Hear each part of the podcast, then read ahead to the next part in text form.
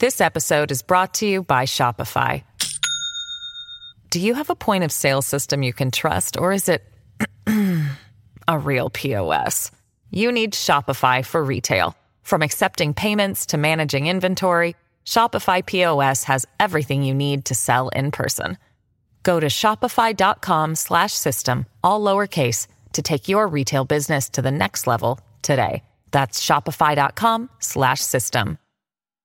From Intelligence Squared US, I'm John Donvan. Before this particular debate, I sat on stage with Gideon Rose, editor of Foreign Affairs, our partner for this debate on the global financial system, and Gideon and I chatted about this relationship between us and his magazine. Well, we love Intelligence Squared, and we couldn't think of a better partnership because essentially the best way to think of foreign affairs is as the home version of Intelligence Squared. It's something you can play uh, by yourself or with friends and family. It's easy. You basically take a policy question that you care about, write down your answer, read your copy of Foreign Affairs, and then check your answer and vote again. That's how you play at home. What we offer in FA is essentially very smart, serious people honestly trying to provide constructive answers to important and interesting practical questions and have the kind of debate that should be had in a democracy over important public issues. That's what you do as well. Well, does that suggest that one wants to read foreign affairs with a willingness to change one's mind? All of our authors are smarter than the editorial staff, and they take very different positions on all the major issues. And so it's a constant education for us, and we hope it is for our readers as well. Our job is to translate the smart people in our pages, to translate their words and ideas into ones that everybody can understand. Just a moment on tonight's resolution. Uh, we're looking back 10 years. Normally we look at the present. We are actually looking at the future, but we're using the 10 year old benchmark as our metric in a sense. But why does that topic interest you in particular? Well, because these days, obviously, not just our domestic and international events related, but security and economic spheres are related. And a global financial crisis and the turbulence that we saw a decade ago has been an extraordinarily uh, significant factor in weakening the liberal international order, affecting world politics in various ways, hurting lots of people. And the question of whether we have responded successfully, whether we have made the system better, is something we've been covering in the pages of Foreign Affairs. We're delighted to sort of be partners in a debate by really serious people trying to assess whether the measures that have been taken have been enough or not. Thanks very much. Gideon Rose, editor of Foreign Affairs, our partner for this debate. Remember that brink, that cliff that we all nearly went over? It was called the global financial crisis. The year was 2008, and certainly many, many, many individuals were hurt by it. The thing that people were predicting and fearing, the total meltdown of the global financial system, that never came to pass thanks to huge bailouts and also just plain luck. After which, of course, we pledged to take measures to make sure that we would never come that close to total meltdown again. And in fact, we haven't. And why is that? Is that because we did figure out what sorts of safeguards we need? Are we, in fact, safer? Or are we still basically running on luck? Well, we think that has the makings of a debate, so let's have it. I'm John Donvan. This is Intelligence Squared US. We are on the stage at the Kaye Playhouse in New York City with four eminently qualified debaters who will argue for and against. As always, our debate will go in three rounds, and if all goes well, civil discourse will also win. Let's meet our debaters. Our resolution is this 10 years after the global financial crisis, the system is safer. Here to argue for the resolution, please welcome Jason Furman. Jason, welcome back to Intelligence Squared. You spent eight years as a top economic advisor to the Obama administration. You're now at the Harvard Kennedy School. You're also a senior fellow at the Peterson Institute for International Economics. You have debated with us a few times before, and in fact, you have never lost a debate. So, what's your strategy? I try to pick great partners. and that brings us to our next debater, Neel Kashkari.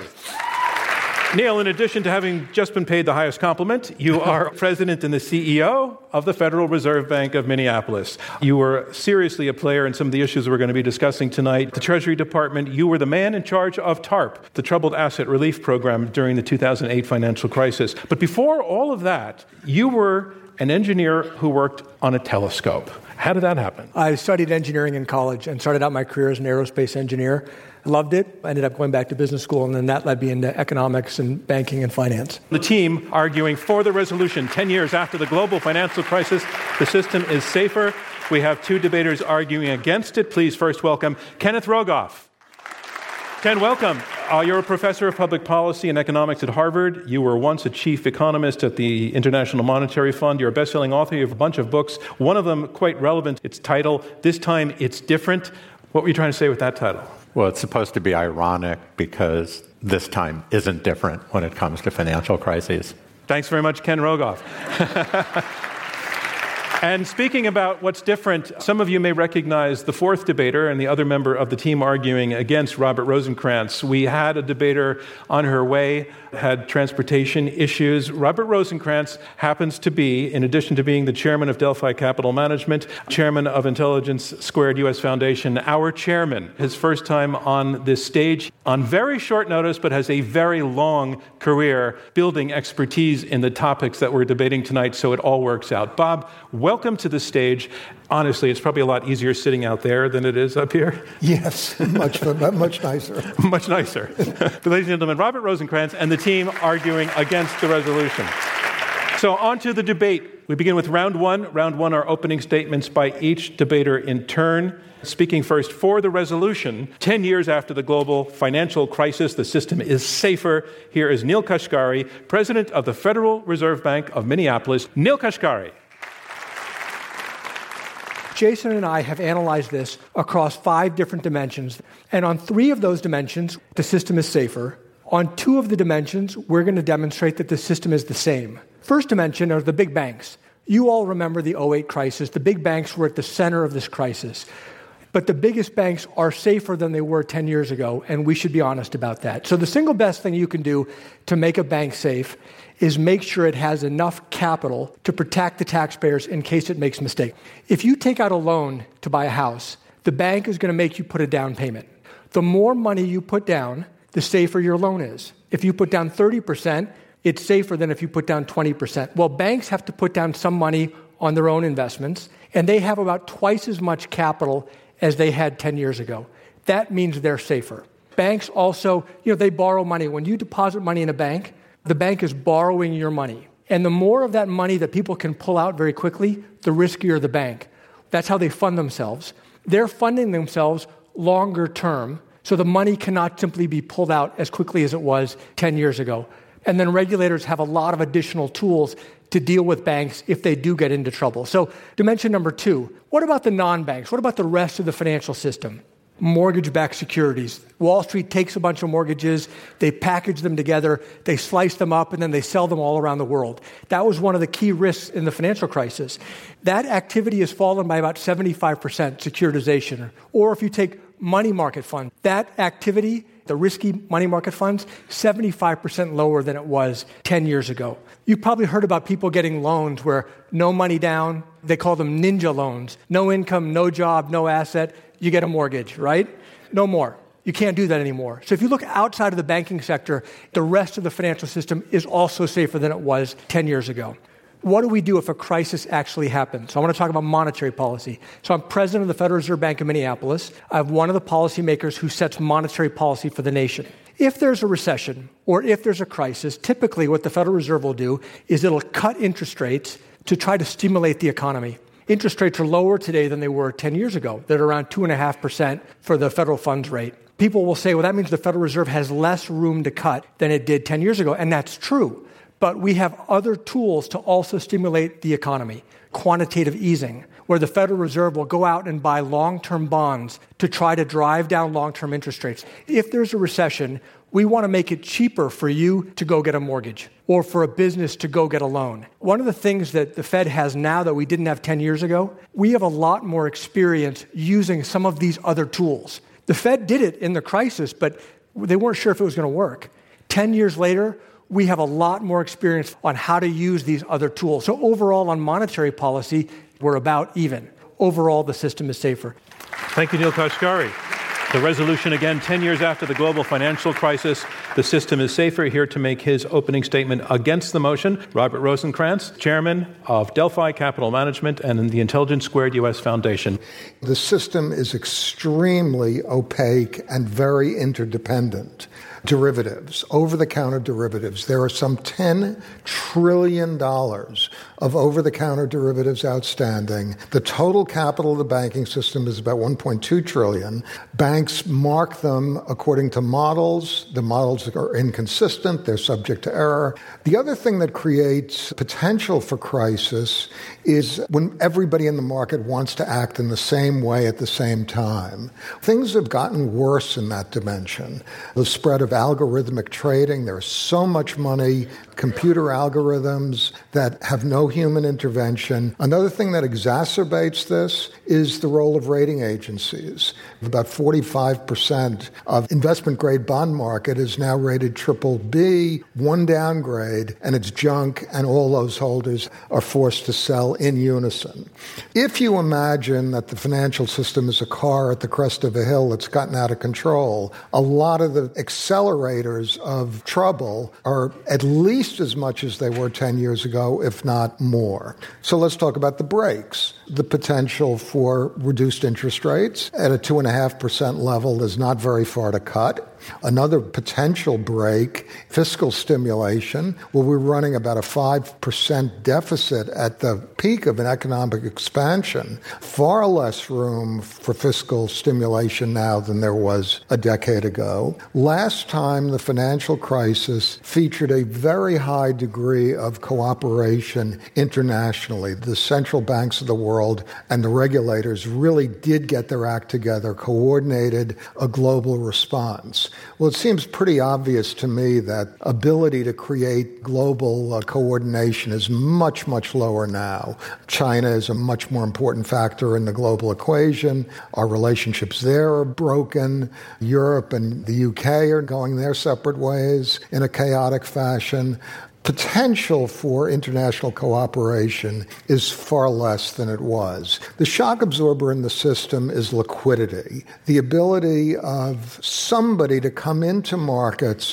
where everybody is going in the opposite direction. Banks used to have that role. All the regulation that they're so proud of has actually regulated to a very diminished role as market makers, which means that if there's any event that triggers a wave of selling, the shock absorbers in the system, the liquidity in the system, has been seriously, seriously compromised. And any event that triggers coordinated action by market participants is more apt now than it was then to uh, create a major crisis. The system is not safer. Thank you, Robert Rosenkranz. Is the global financial system safer than it was 10 years ago? More opening statements coming up on Intelligence Squared US. This episode is brought to you by Shopify.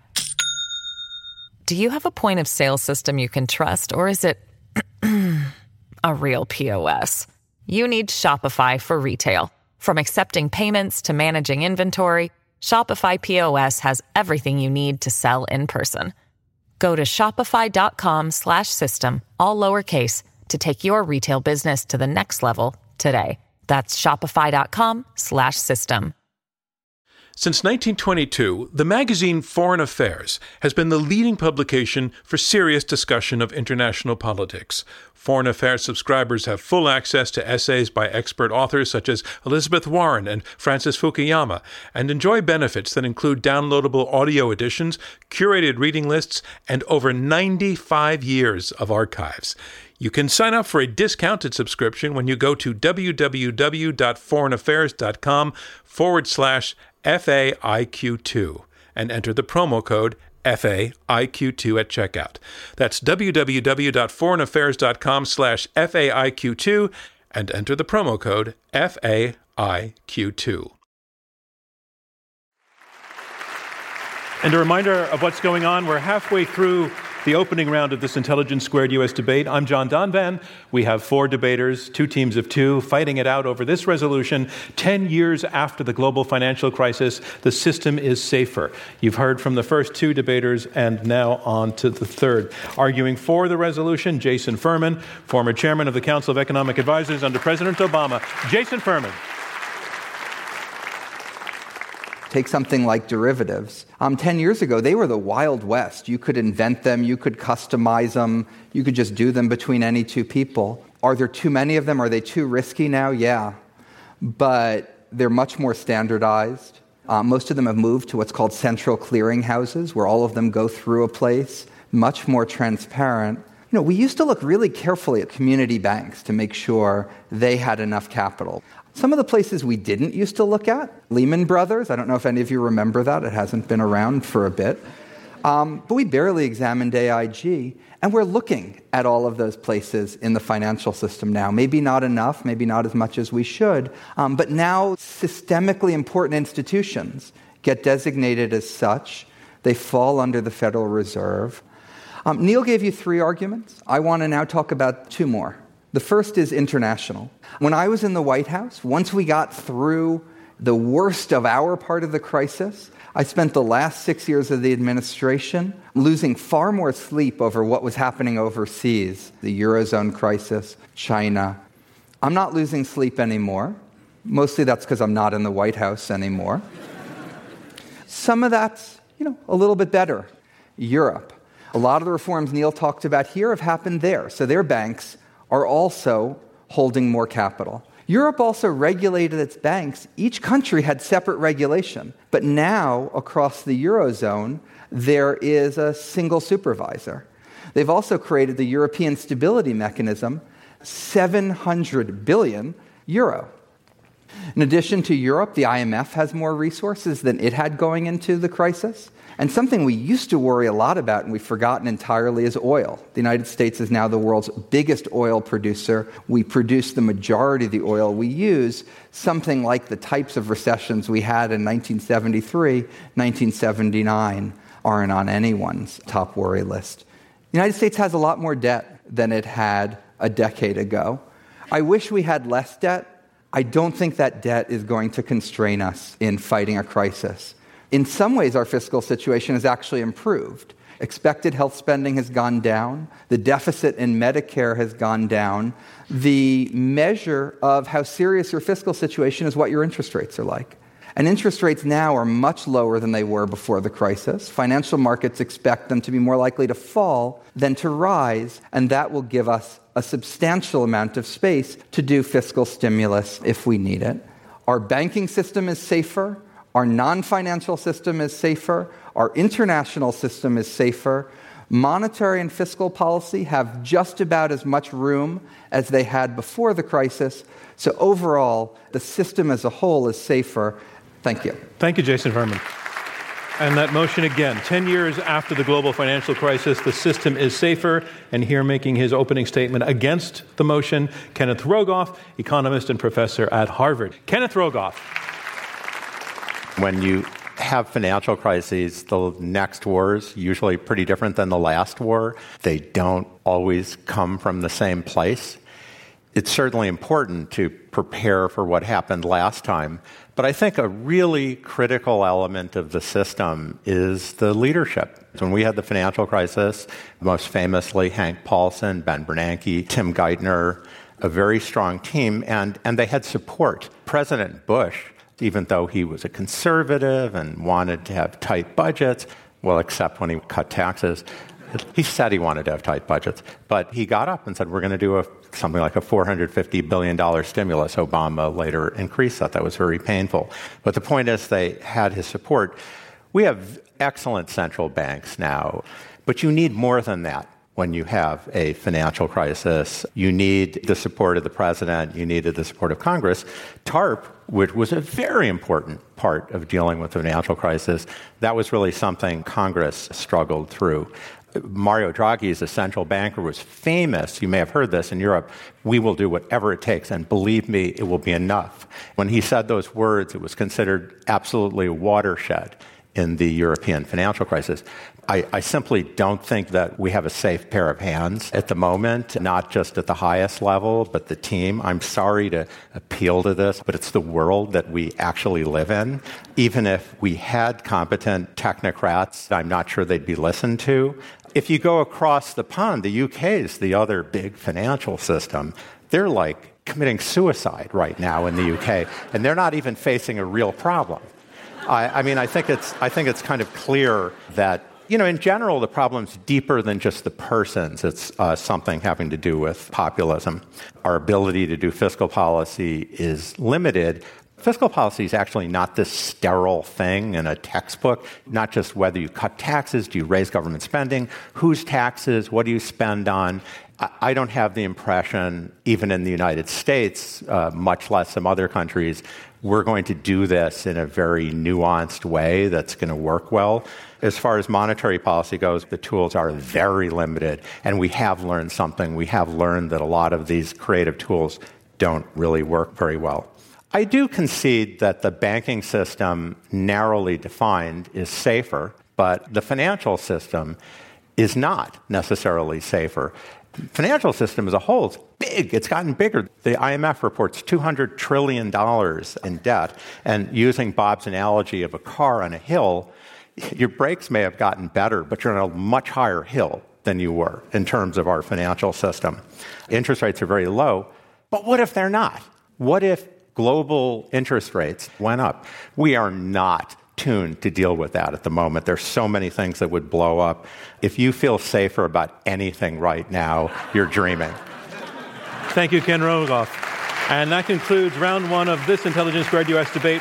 Now we move on to round two, and round two is where the debaters address one another directly, and they also take questions from me and from you, our live audience here in New York City. Our resolution is 10 years after the global financial crisis, the system is safer. We have heard Neel Kashkari and Jason Furman make the argument that the biggest banks are safer, their capital requirements are higher and encouraging and rational, that we have learned things as a result of what happened in 2008 in the aftermath, how to use tools. Then they look overseas and they look at Europe and they say the Europe has learned a lot, that we have partners whom we can work with who know what they're doing. The team arguing against the motion, Robert Rosenkranz and Ken Rogoff, they say it's not just about the banking system. It's one of their most important arguments that there are several other financial markets. Those markets are getting bigger. They are essentially black boxes, as they have always been. Computers running the system that lack a human hand on the throttle. Big banks, which are now forbidden from trading for their own accounts. They say that banks are so intertwined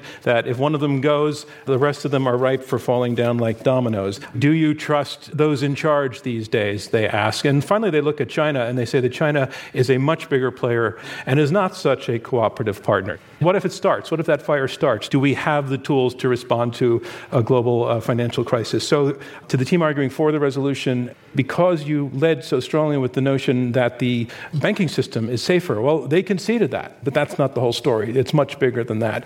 Neel, you spoke first, so if you could take that on. If you look at many elements of the financial system outside of the banks, it's also safer. Derivatives, many derivatives now go through a clearinghouse where it's not just in the shadows, one bank to another bank, but they're centrally located. There's a lot of transparency. Securitization is way down. Money markets are much safer than they were 15 years ago. So you're right, there are still risks out there. But if you look at the whole financial system outside of the banking sector, on most dimensions, it is substantially safer than it was 10 or 15 years ago. Now, we're not arguing that nothing can go wrong on almost every dimension, it is safer. Bob Rosenkranz to respond.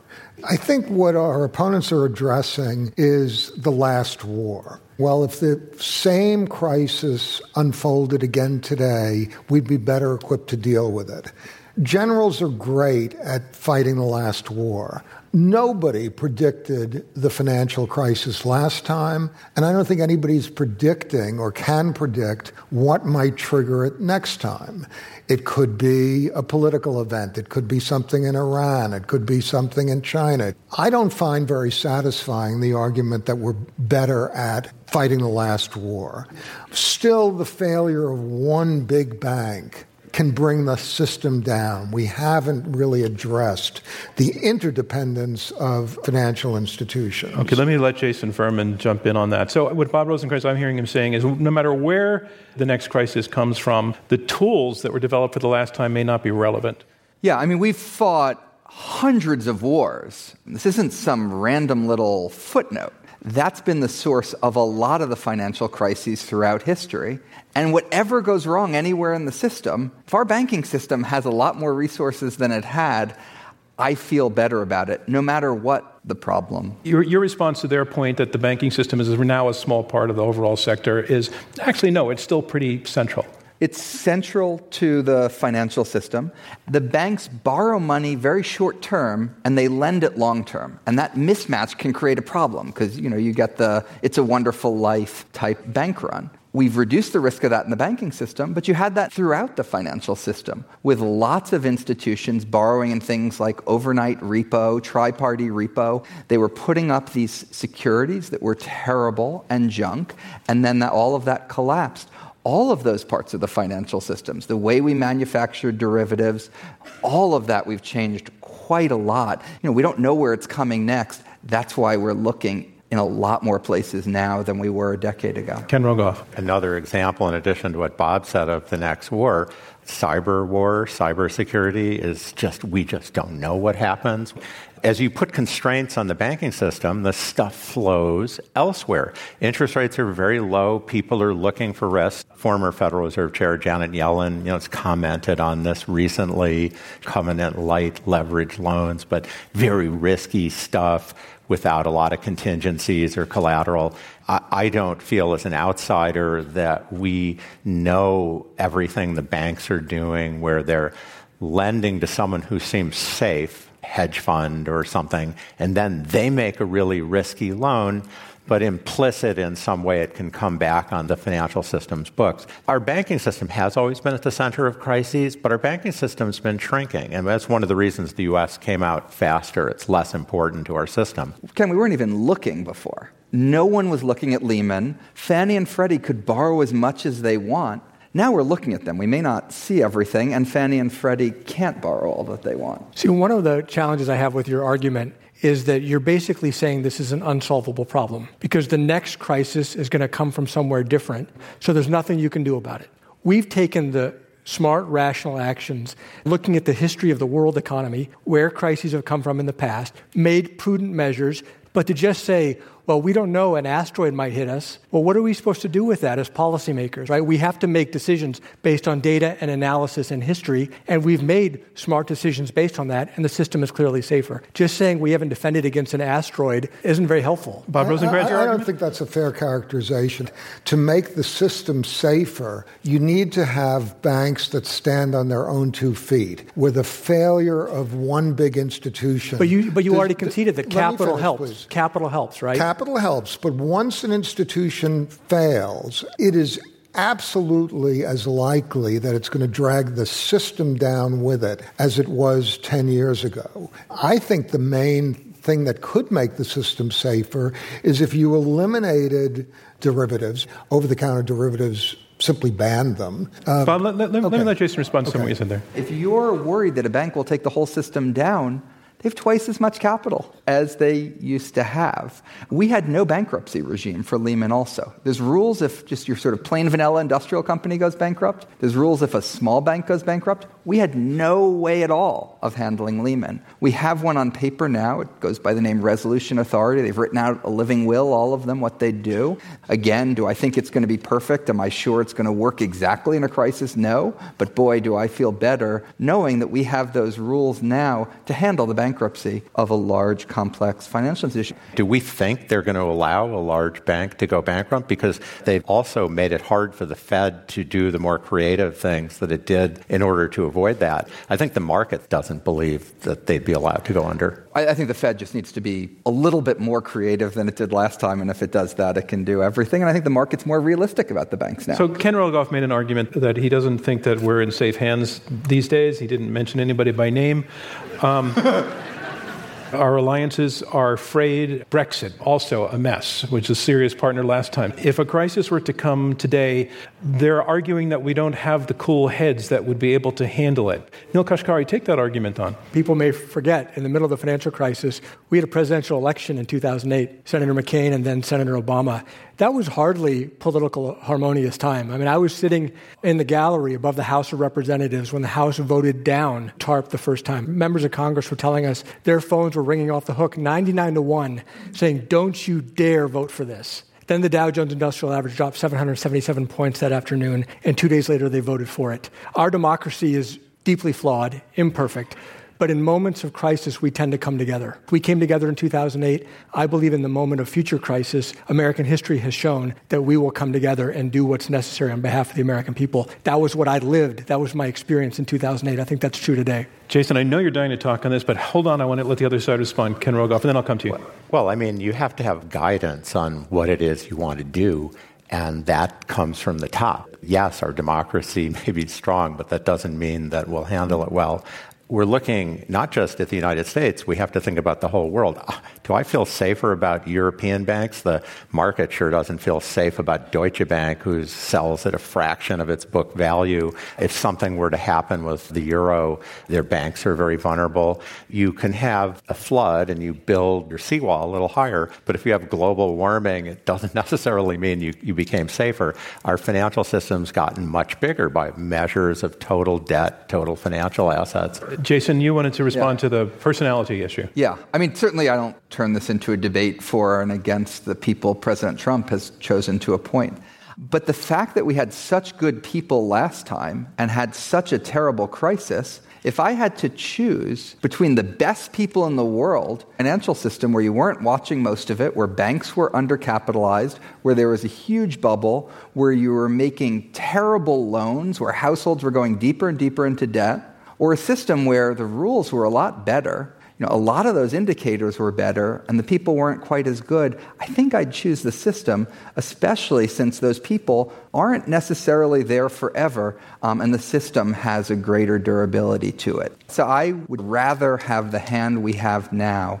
Plus, the UK government has excellent regulators who are completely focused. China it did a huge fiscal stimulus. It suffered from the crisis much less because they have $3 trillion in reserves, huge amount of control okay. um, over their economy. I, I, I, want to ask Bob Rosenkranz if what you just heard calmed your concerns? No. um, because I think they're focused very, very narrowly on banks. Yes, they've created a regulatory environment where banks are doing less of what banks typically do we want them to make loans to consumers so that the consumer can continue to support the economy. We want them to make loans to businesses so that the businesses can grow. We want them to make markets in securities so that we can have orderly markets in times of both boom and bust. Well, they've said the banks can't do that, or they can do much less of it. Does that mean that the system is safer? No, those risks and those activities are simply migrating elsewhere. We have as big a portfolio in the system of loans than we ever had. It's just that the banks don't hold them. But those loans are at record high relationships to corporate earnings. They are uh, covenant lite now, so that the lenders don't even have the same degree of protection they had a decade ago. All of these risks that, yes, they may have pushed out of the banking system are still very much a part of the financial system and could fill against us in ways that we're less equipped to deal with now than we were a decade ago. I'm John Donvan. This is Intelligence Squared US. The debate continues with questions from the audience in just a moment.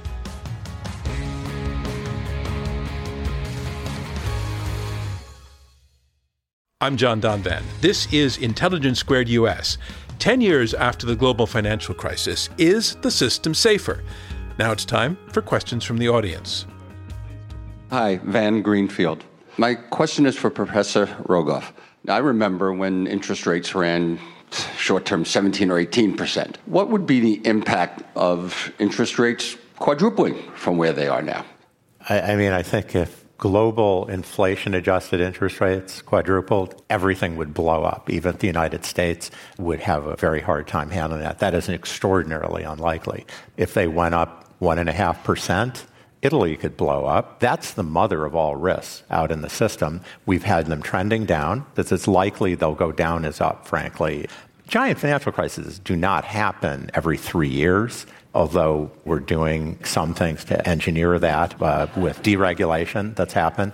By the way, deregulation isn't just about the rules, it's about who's enforcing the rules. And when you appoint regulators outside the Federal Reserve who are sort of not enforcing the rules, not very different than the Environmental Protection Agency, you can get problems. I do want to go to a question, but I'd like you to respond by, you know, the chickens are guarding the hen house, more or less, they're saying in some situations. Neel? I mean, I haven't seen any evidence that that's true.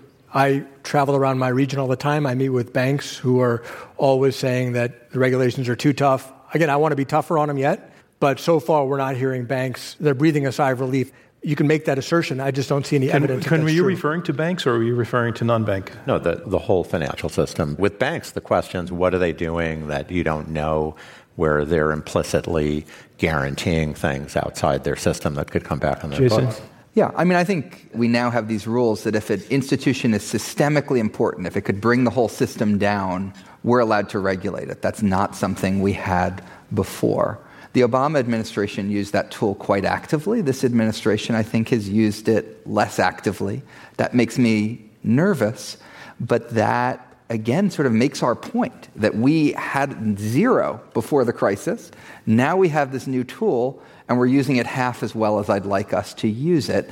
Um, the next administration could use it even more, and even the half we're doing now, and the fact that it's on the books is better than um, if we didn't have that tool at all. Okay, go to another question. I want to get in the back there.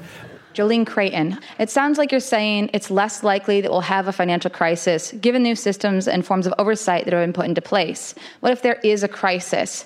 Do you feel that the system can effectively deal with this given the current administration and Congress and so on? Thank you for that question. So that does go to the question of can we put out the fire if the fire starts?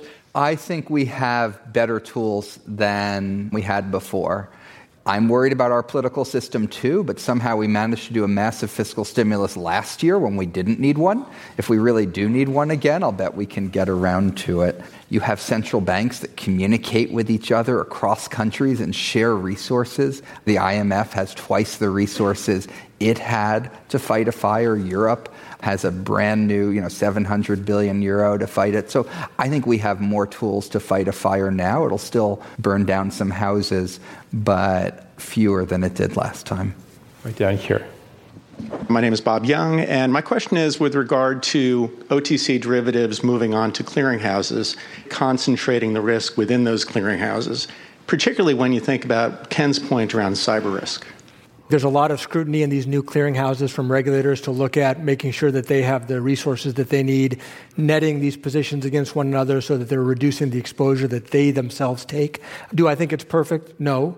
But are we better off having these clearinghouses with this transparency than we were 10 or 15 years ago when it was the wild, wild west? I think unquestionably we're better off. I'm not satisfied that we're done, but I feel very confident that we've made progress. In terms of cyber, when I look at cyber, it's an arms race. The bad guys are investing in new technology every day, so are the good guys.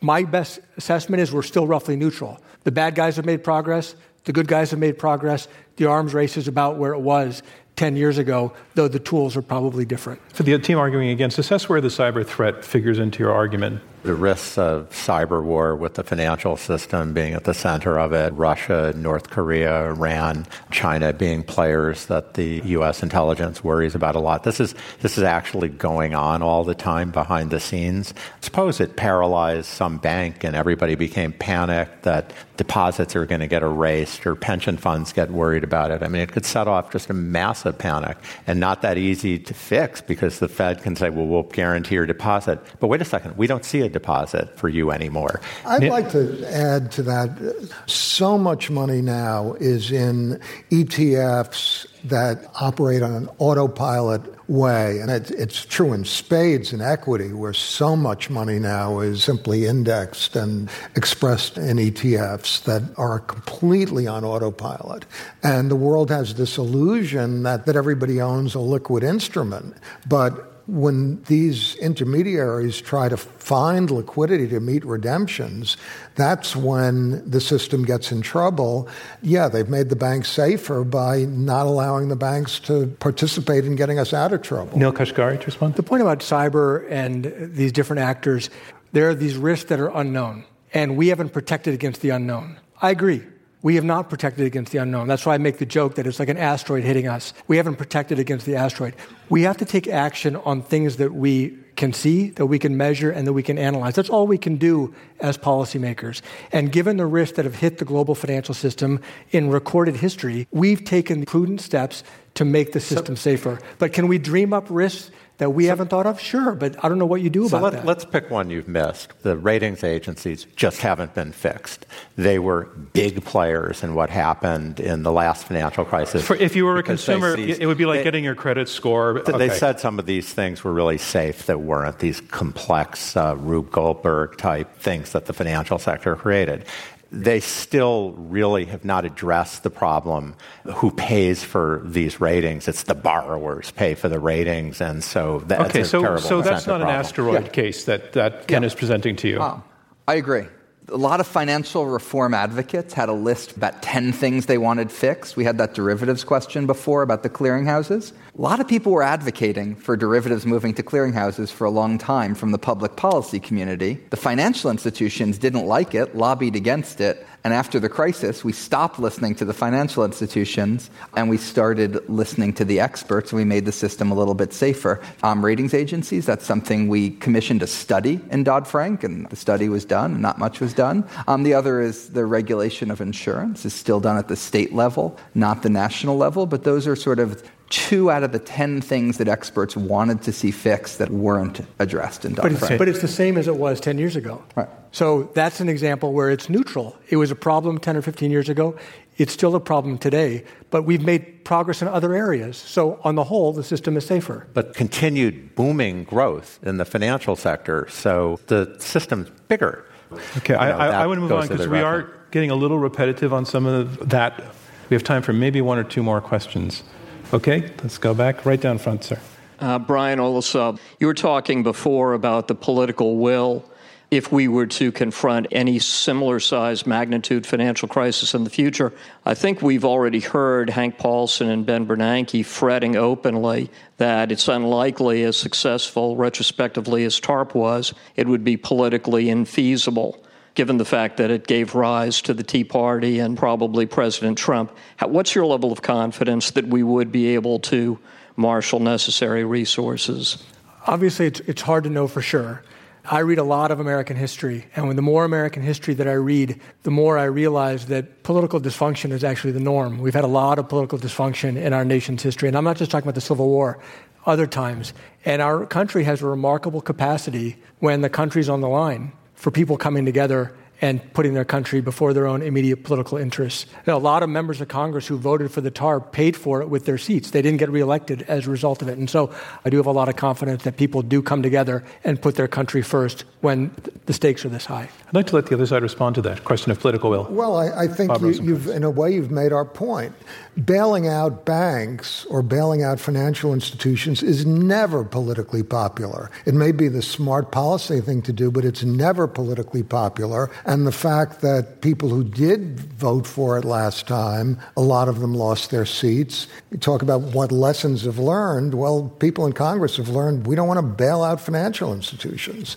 And the Fed's powers to do that have actually been truncated by uh, Dodd Frank. I, I, think we have less political will to deal with these kind of crises can, today can than we would very have quickly, had. Yes. Two days before TARP passed, TARP couldn't pass the market crashed and that forced a set of action. I think it's really hard to predict Congress. I've been watching it for a while and it constantly surprises me. Uh, on the aisle? Uh, Hi, Milo Fallon. With more and more countries such as Brazil or Italy, major economies falling into populism, how will that affect the global economy and the system? I think it makes it harder to respond, certainly in the case of the democracies. I admire Neel's contributions and his deep belief in how powerful our country is. But as Winston Churchill said, Americans always do the right thing after they try everything else first.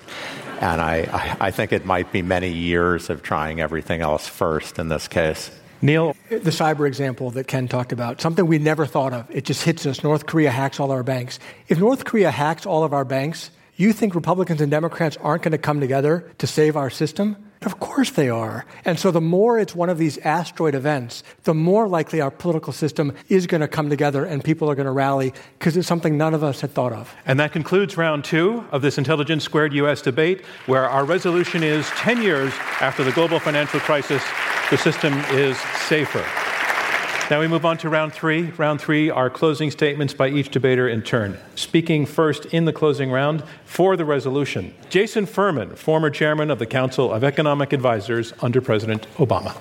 Neel and I talked about five different areas, three of them indisputably safer, two of them you could argue either side, I think largely neutral. Our opponents have tried to say we're just talking about the banking system. First of all, just talking about the banking system is just talking about the main source of crises for hundreds of years. But we're also talking about derivatives, money market mutual funds, Fannie and Freddie throughout the financial system. But I want to step back and talk about one thing that goes beyond those five arguments the Great Depression.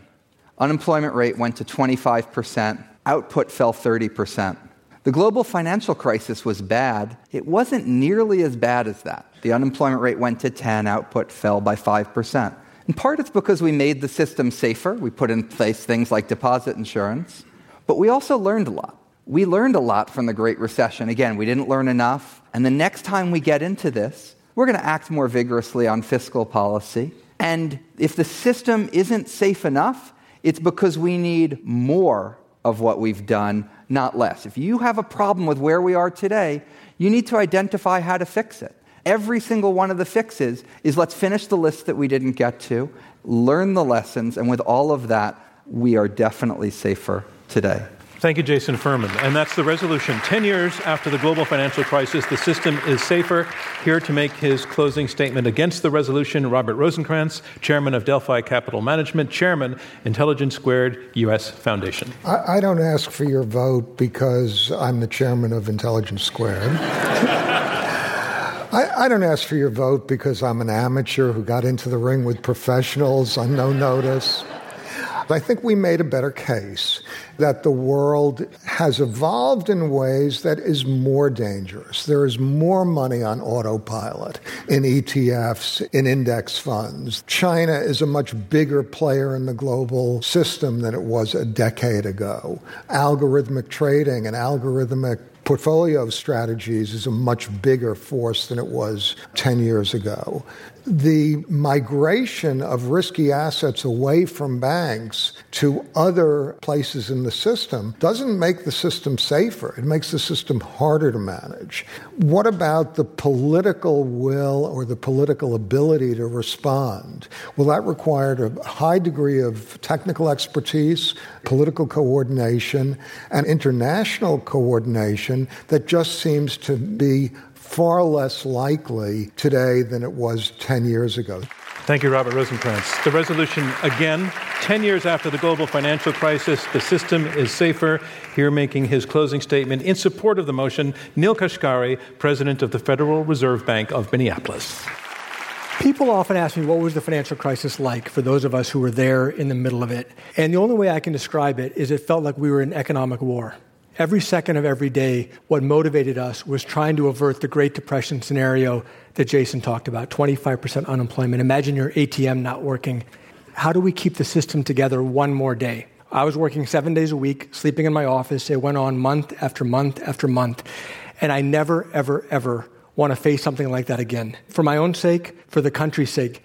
Having been through that personally, we are better off today than we were 10 years ago for all the reasons that we talked about the banks, the non banks, the system is just stronger and safer than it was. I wish going into that crisis that we had the tools and the capital and the systems and the structure that we had today. We didn't have it, so we had to use belt, suspenders, duct tape, everything we could think of to try to get through that crisis, and we got through it, but we're better off today. Thank you very much. Thank you, Neel Kashkari. And our final speaker making his closing statement against the resolution, here is Kenneth Rogoff, economist and professor at Harvard. There's a wonderful book by Anat Admati at Stanford and Martin Hellwig called The Banker's New Clothes. And they basically make the argument that you should have banks have much more of their own skin in the game. And in response to, well, there's twice as much equity as there used to be, Anat's response is twice nothing is still nothing. There's very little. And another analogy she uses is okay, we used to have trucks loaded with stuff driving at 100 miles per hour. Now there's trucks loaded with more stuff and they're only driving at 95 miles an hour, but it's not a very safe system. I wish I could tell you that you should sleep better at night. I'm afraid we live in this very uh, uncertain world, and I have to come back to the Trump argument simply, we don't have a safe pair of hands. I wouldn't feel good in any kind of crisis. Thank you, Ken Rogoff. And that concludes closing statements for this Intelligence Squared US debate. I now have the results of your vote. Our resolution is this 10 years after the global financial crisis, the system is safer. Remember, it's the difference between the first and the second vote that determines who is our winner. On the first vote, 29% of you agreed with this resolution, 49% disagreed, and 22% were undecided. On the second vote, the team arguing for the resolution, their first vote was 29%, their second vote was 35%. They picked up six percentage points. That's the number to beat. The team arguing against the resolution, their first vote was 49%. The second vote was 57%. They pulled up eight percentage points. They just nicked out a victory on that. The team arguing against the resolution. Our congratulations to them. Thank you for me, John Donvan, and Intelligence Squared US. We'll see you next time. As the results were being counted, we kept chatting on stage, and I asked Neel Kashkari, president of the Federal Reserve Bank of Minneapolis, why last year he voted four times against raising interest rates. Well, the big surprise we've had is we kept thinking that we're at maximum employment. Everybody who wants to work is able to find a job. But then month after month, all these Americans are coming off the sidelines. I want to see evidence that we're actually there. Wage growth picks up we really know that, okay, we're finally at maximum employment, and then that leads to inflation. So I'm not opposed to rate hikes ever, but I want to see evidence that the U.S. economy is finally hitting on all cylinders. Everybody's able to find a job who wants to find a job. When that happens, it'll be time for me to then go ahead and raise rates. This Intelligence Squared U.S. debate was recorded live at the Kaye Playhouse Theater in New York City. Robert Rosenkranz is our chairman, Lia Matthow is chief content officer, Amy Kraft is director of operations and production, Shay O'Mara is manager of editorial operations. Aaron Dalton and Rob Christensen are the radio producers. Damon Whittemore is the audio engineer. And I'm your host, John Donvan. These debates are made possible by generous contributions from listeners like you and with support from the Rosenkranz Foundation, David A. Coulter, Robert Epstein, the Christopher W. Johnson Charitable Trust, Ilona Nemeth and Alan Quasha, the George L. Ohrstrom Jr. Foundation, Jerry Ohrstrom, Kelly Posner Gerstenhaber, the Mortimer D. Sackler Foundation, and Jennifer and Philippe Salendi. From Intelligence Squared US and me, thanks to all of you. Next week, on January 31st, we're going to be live at the Kaye Playhouse Theater in New York City, taking on the resolution Don't Bring Extinct Creatures Back to Life.